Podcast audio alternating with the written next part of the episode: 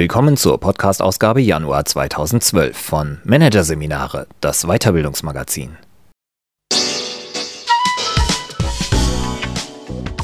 Dieser Podcast wird Ihnen präsentiert von Konkurrenzberater.de. Systematische und professionelle Wettbewerbsanalyse für den Mittelstand. Der Konkurrenzberater hilft mit neuen Tools und systematischem Training für effektiveres Marketing und mehr Umsatz. Weitere Podcasts aus der aktuellen Ausgabe behandeln die Themen Führung 2.0, die Facebookisierung der Firmen und Perfekt reden lernen, magischer Moment. Doch zunächst Zufallsmanagement, der große Wurf von Jens Brag. Nichts ist so sicher wie der Zufall.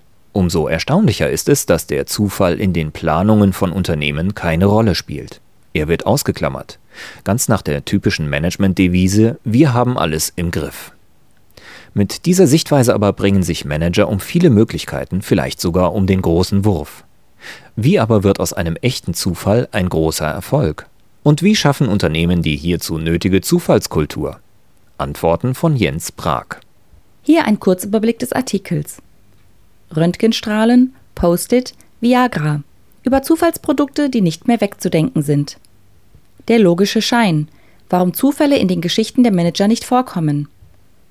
Newtons Erbe, weshalb wir alles berechnen wollen.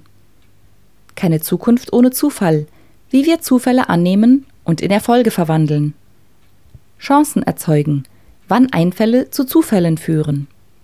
Chancen erkennen, woran wir sehen, ob wir einen Zufall nutzen sollen. Chancen verfolgen, wann wir den Zufall wieder loslassen müssen. Und wieder den Machbarkeitswahn, wie Manager eine Zufallskultur schaffen. Der Schwager von Andreas Wietholz machte vor vielen Jahren eine erstaunliche Entdeckung. Auf der Suche nach einer geeigneten Privatkrankenversicherung fand er heraus, dass der preiswerteste Anbieter die besten Leistungen bot.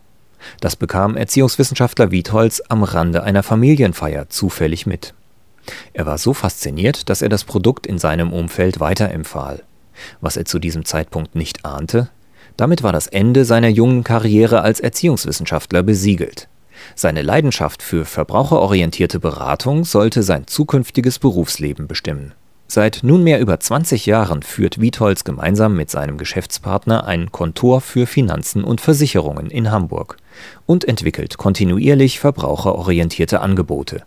Und das nur aus dem Zufall heraus, dass bei einer Familienfeier über eine Versicherungsleistung geplaudert wurde, die ihn beeindruckt hat. Zufälle bestimmen unser Leben, beruflich wie privat, in Wirtschaft, Politik und Gesellschaft. Überall sind Zufälle im Spiel. Und das weit mehr, als wir wahrhaben wollen. Auch bei Innovationen spielt der Zufall eine tragende Rolle. Konrad Röntgen bemerkte die unsichtbare Strahlung seiner Gasentladungsröhren an überraschend aufleuchtenden, fluoreszierenden Kristallen, die in der Nähe lagen und nicht ordentlich wegsortiert waren. Viagra war ein Mittel gegen Herzinsuffizienz und offenbarte seinen wohlbekannten Effekt völlig ungeplant. Und auch die Post-it-Haftetiketten gibt es nur aus dem Zufall heraus, dass die Entwicklung eines Klebers scheiterte. Dass der Kleber nicht richtig klebte, war die Geburtsstunde der gelben Zettelchen. An der Hotelbar oder beim Geschäftsmeeting hören sich die Erfolgsstories jedoch oft anders an. Da wird sich die erfolgreiche Vergangenheit gerne mal ein bisschen heroisch ins eigene Stammbuch geschrieben. Die beliebtesten Mythen sind Ich hatte die geniale Idee. Ich traf die richtige Entscheidung. Ich verfolgte unbeirrt mein Ziel. Und der Zufall? Allzu leicht blenden wir ihn aus, zugunsten einer glatten, selbstbestimmten Erfolgsstory. Kein Wunder, denn neben dem Wunsch, der dabei gerne der Vater unserer Gedanken ist, erscheint uns in der Rückschau immer alles sehr plausibel. Jeder Schritt sieht stimmig aus. Jede Entscheidung war die logische Voraussetzung für das, was später als Erfolg verbucht werden konnte. Alles musste so sein, wie es kam. Also, so scheint uns, haben wir alles perfekt ausgetüftelt, eingefädelt und gesteuert. Für die Rückschau in die Vergangenheit mag es noch gehen, den Zufall unter den Teppich zu kehren. Für Zukunftsentscheidungen jedoch ist eine solche Haltung geradezu gefährlich. Denn die Zukunft hält immer eine unendliche Vielfalt an Möglichkeiten bereit, die sich niemals vorhersagen lässt und die gespickt ist von zufälligen Ereignissen. Ein bisschen hat uns Isaac Newton verdorben, denn er schürte unsere Sehnsucht nach der berechenbaren Zukunft.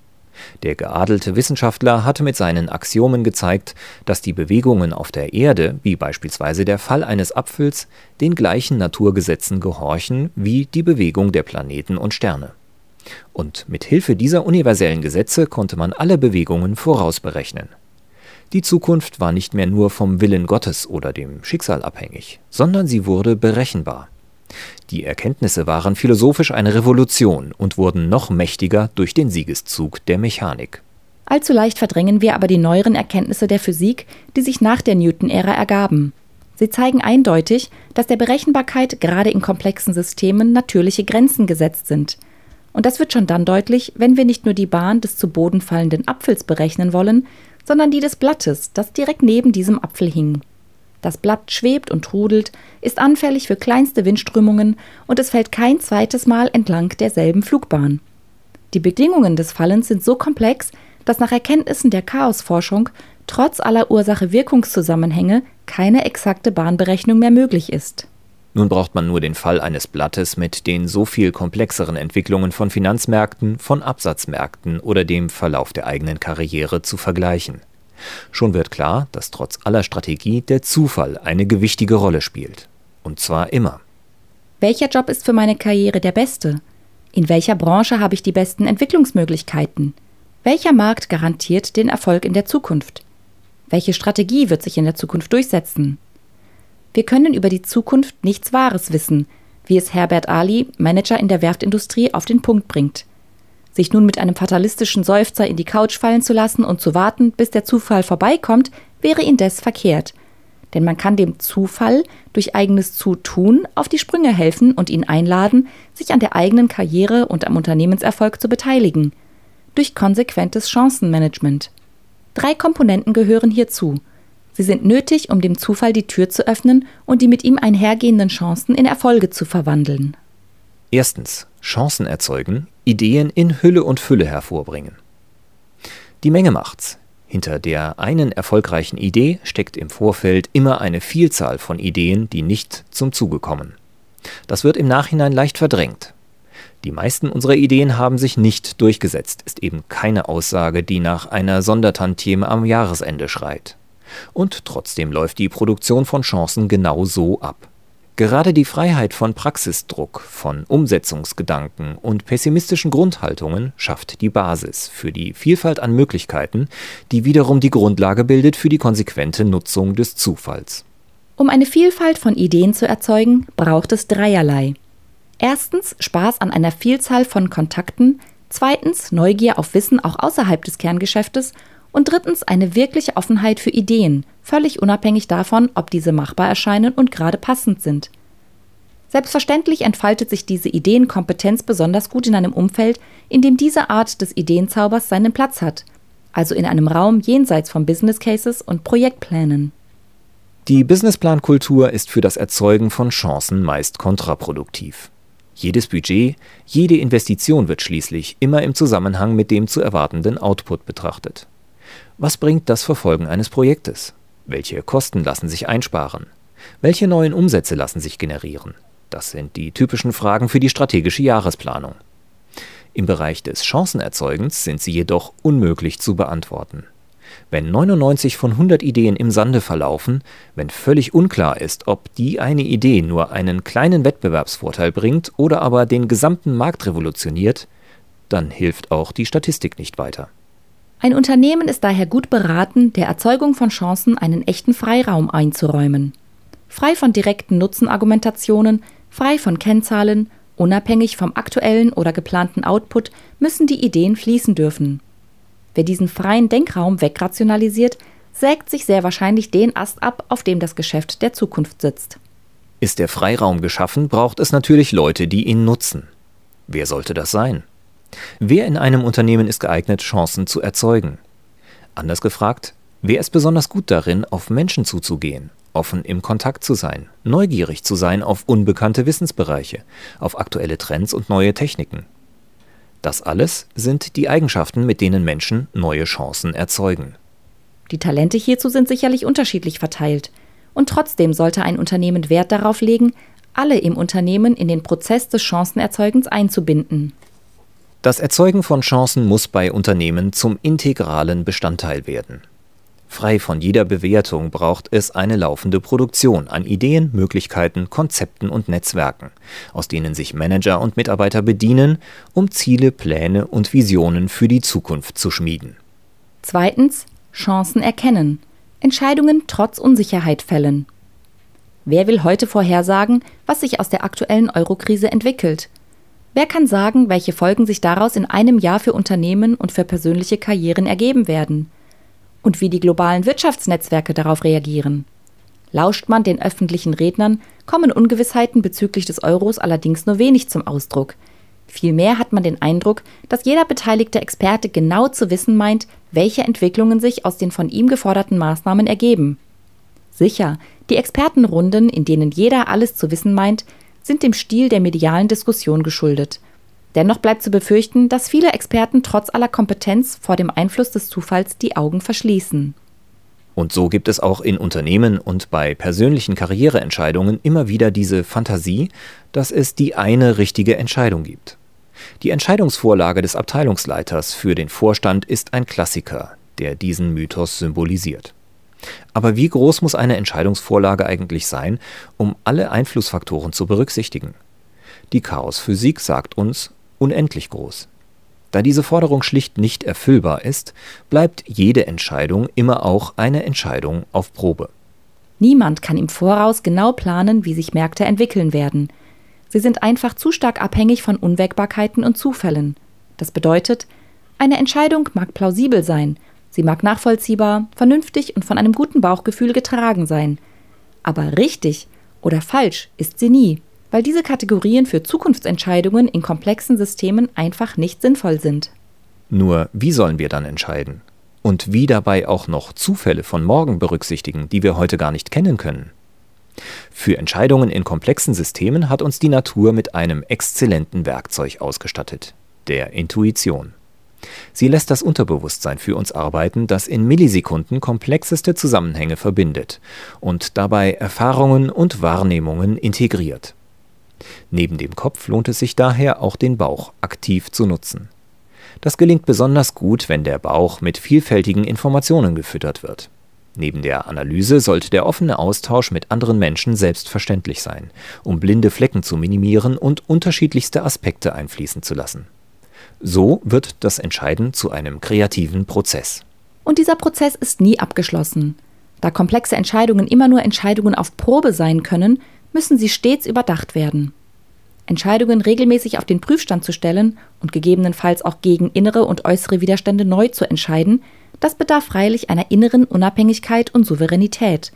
Und es bedarf einer entsprechenden Kultur im Unternehmen, einer Kultur ohne Schranken und Sanktionen.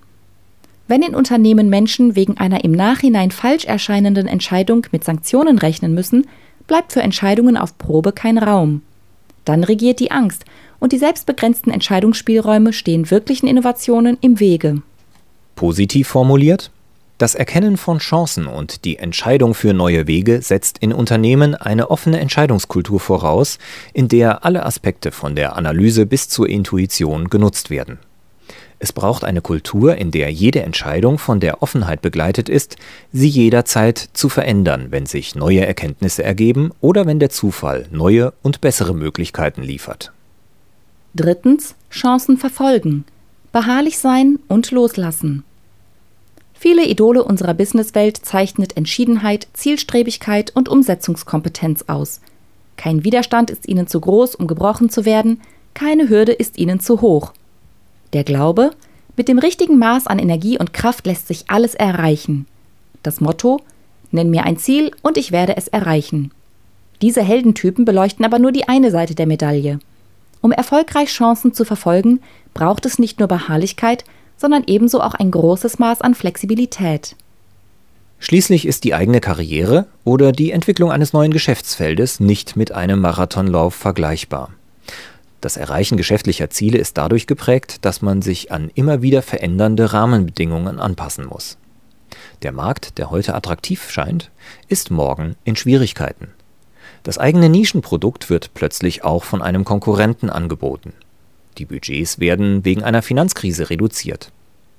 Anders als beim Marathon entsteht der geschäftliche Weg erst im Laufe der Zeit.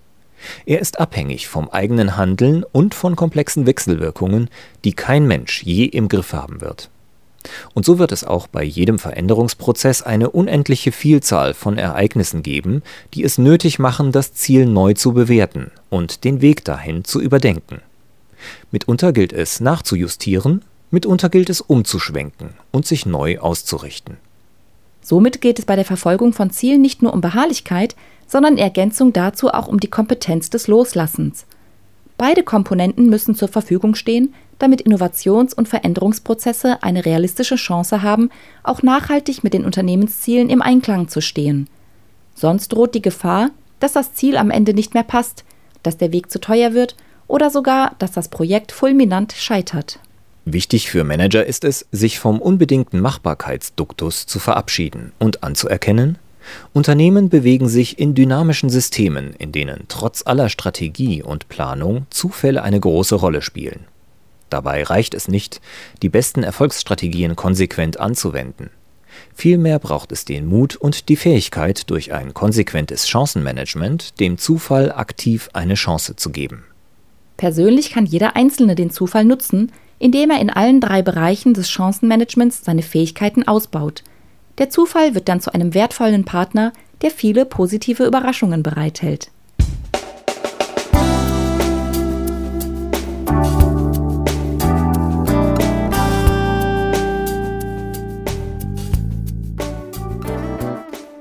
Sie hörten den Artikel Zufallsmanagement, der große Wurf von Jens Brag aus der Ausgabe Januar 2012 von Managerseminare, produziert von Voiceletter. Weitere Podcasts aus der aktuellen Ausgabe behandeln die Themen Führung 2.0, die Facebookisierung der Firmen und Perfekt reden lernen, magischer Moment. Weitere interessante Inhalte finden Sie auf der Homepage unter managerseminare.de und im Newsblog unter managerseminare.de/blog.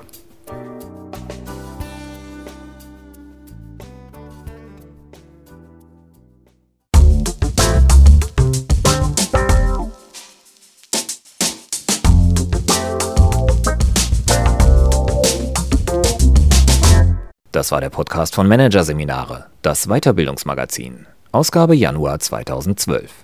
Dieser Podcast wird Ihnen präsentiert von www.konkurrenzberater.de.